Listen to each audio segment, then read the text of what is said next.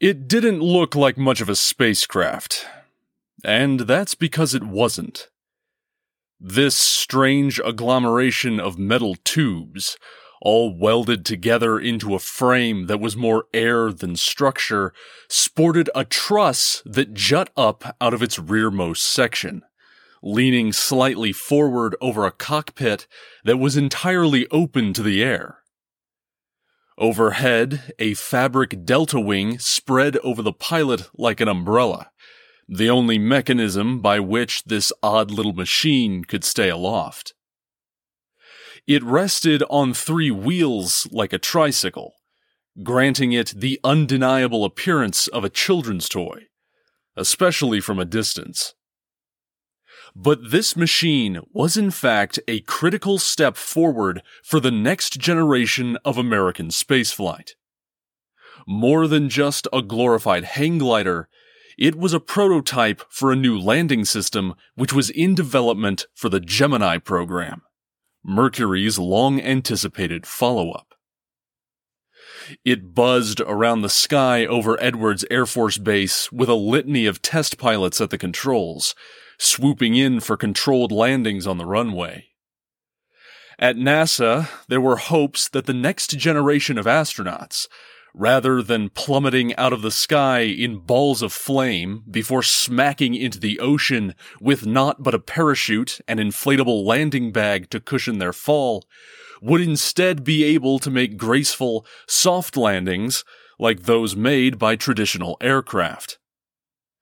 But to transition this piloted kite to a workable feature on a spacecraft would prove quite the challenge.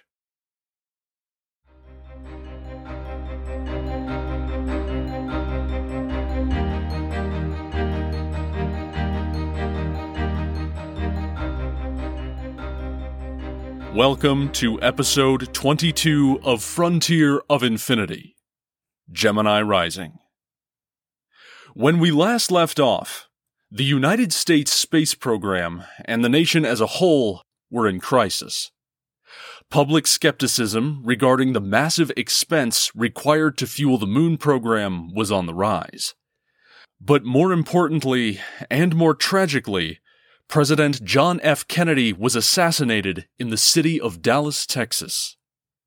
His death left the nation and the world reeling, and the American space program was certainly not spared the fallout. The loss of their main advocate left NASA unnerved, but their administrators, as well as the new president, Lyndon Baines Johnson, were determined to see the moon program continued. Today, though, we're not going to talk about Apollo or even the aftermath of the Kennedy assassination. Instead, we're going to take a step back and examine the long road that would eventually lead to the next generation of piloted American space travel in Project Gemini. Project Mercury had been a huge success for NASA and the United States. It had put the first American in space, the first American in orbit, and had allowed NASA to develop the tools and techniques required for reliable human spaceflight. Granted, it hadn't succeeded in pushing the US into the lead of the space race, but as enthusiasm and support for space operations had crescendoed, the infrastructure that would be required for an American surge had been laid. Project Gemini was to be the first act in that surge, but it had been a long time in the making. As far back as 1959, since even before the first American flew into space, certain engineers at NASA and McDonnell Aircraft, the company which had built the Mercury capsules, were discussing ways that the Mercury spacecraft could be improved for future programs. It was immediately apparent that the Mercury's maneuverability, or rather lack thereof, was its greatest weakness. It could be shot into orbit and safely returned to Earth, but outside of rotating itself around, there was little that it could actually do to maneuver once it was in space. It seemed a logical next step to design a spacecraft with expanded maneuverability But at this stage, little progress was actually made regarding how a better spacecraft could be designed. It was merely recognized that such a vessel would be very useful and even necessary as the years marched on. But as plans began to solidify for placing an American astronaut on the moon, the need for greater maneuverability became even more pronounced. Once it was decided that a lunar orbit rendezvous would be the technique used to reach the moon, the ability to execute an orbital rendezvous became paramount. The Mercury capsule was not capable of doing this, and NASA recognized that it would be massively advantageous to develop that capability before Apollo was ready to fly. Come 1961, it was tentatively hoped that Apollo missions could start flying as early as 1966. But that still would leave three years between the planned end of Project Mercury and the start of Apollo. It was an opportunity to slot in another program, one that would allow NASA to keep their skills sharp and even develop new ones, all the while continuing the fight to gain ground on the Soviets. So it was decided that the improved Mercury project would go through, but that left a good many engineering questions unanswered. Most of the engineers at NASA were of the opinion that a modified Mercury capsule would be sufficient, why reinvent the whole machine when you could just iterate on what had already proven effective? But among the dissenters was an engineer by the name of James Chamberlain. Chamberlain disagreed that a better Mercury would do. He insisted that a whole new space vehicle needed to be designed from the ground up, though it could still make use of the lessons learned from the design, testing, and flights of Mercury. In February of 1961, Chamberlain met with a team of designers from McDonnell to discuss the possibility of redesigning the Mercury capsule. And in subsequent meetings with senior NASA engineers Robert Gilruth and Abe Silverstein, Chamberlain was able to sway them to his side. He argued that the new spacecraft needed to be able to do a lot more than Mercury. Not just be maneuverable, it would also need to be able to carry multiple crew, to test the ability of a spacecraft to support more than one astronaut at a time, and to let the astronauts gain experience with operating a spacecraft as part of a flight team. This would all be necessary for the planned Apollo flights. A much larger and more robust capsule would also allow NASA to test the feasibility and effects of long duration space travel far in excess of what Mercury or even Vostok had managed to accomplish. After all, it was going to take many days for a crew to fly all the way to the moon, conduct surface activities, and then fly all the way back. At least a week. Detailed discussions between NASA and McDonnell led to a set of additional parameters as well. The Mercury capsule was an extremely complicated machine and could be very difficult to maintain. The new capsule, while larger, would need to have its internal components arranged in such a way that they could be easily accessed, changed, and serviced. McDonnell was awarded a research contract to begin investigations into how all of this could be accomplished, and work on the new and improved American spaceship began. In the early days, it was referred to as the Mercury Mark II, but a series of design decisions made early on in the process guaranteed that more than just the capsule would be different. The escape tower, which had served as an important safety system on the Mercury, was replaced instead with ejection seats, as this would save a lot of weight and complexity in the machine.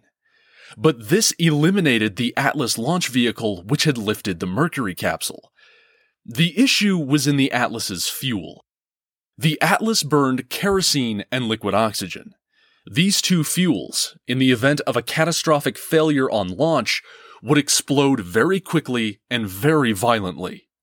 There wasn't an ejection seat in the world that could throw an astronaut far enough away from the capsule to survive the blast. But luckily, there was another rocket available that could take the place of the Atlas. A new missile known as the Titan II was under development by the Martin Company for the Air Force, intended to serve as an intercontinental ballistic missile. The Titan was to burn a variety of storable fuel called Aerozine 50, which was hypergolic, meaning that the fuel and oxidizer components would combust spontaneously on contact with one another, eliminating the need for an igniter. This type of fuel would not explode quite so violently in the event of an engine failure, and would allow an ejection seat ample time to fling an astronaut away from the vehicle as soon as a problem was detected. The removal of the escape tower would save the new capsule around a thousand pounds in weight, a huge saving that could allow for other, more important components to be installed or expanded.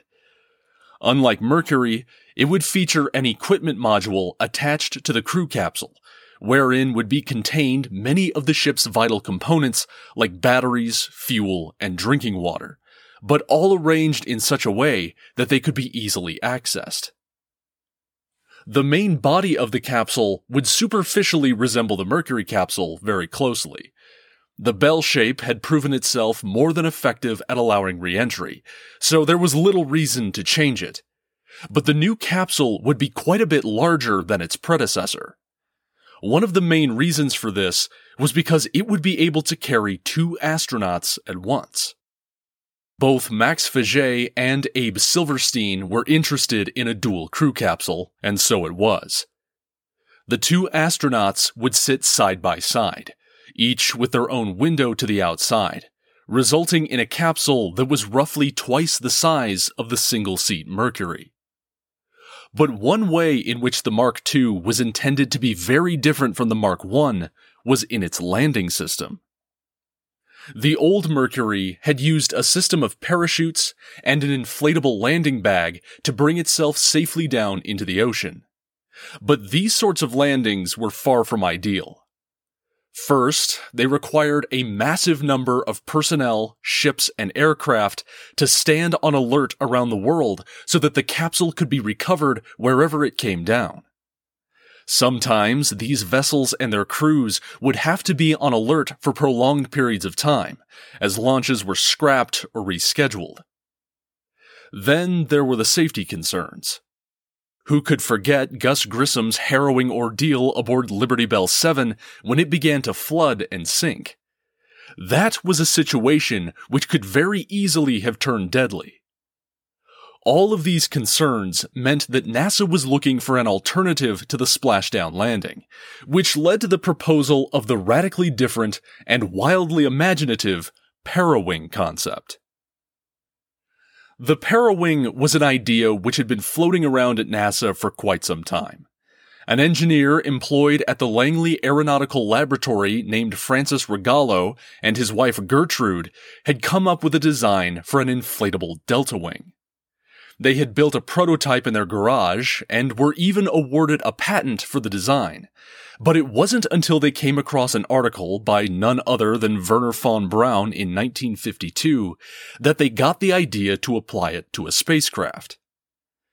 In the article, von Braun laid out a plan for using fixed glider wings to return burnt out rocket stages to the ground where they could be recovered. The Rogallo wing could potentially serve that end. As it was inflatable, it could be voided of air and then packed very tightly inside the spacecraft's hull until it was needed. Once in the atmosphere, the wing could deploy, inflate, and provide both lift and control on the way down.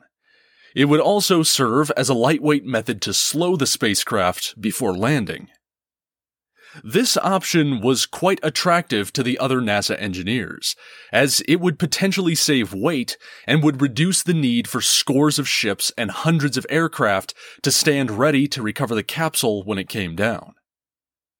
Francis Rogallo was approached to discuss the possibility of using he and his wife's idea for the Mercury Mark II, and he was on board. Chamberlain then awarded a research contract to North American Aviation to assess the idea for feasibility and develop design concepts. North American would later also be handed a contract for the construction of the Parawing. So, the capsule was being designed, the Parawing was underway as well, and a new launch vehicle had been selected.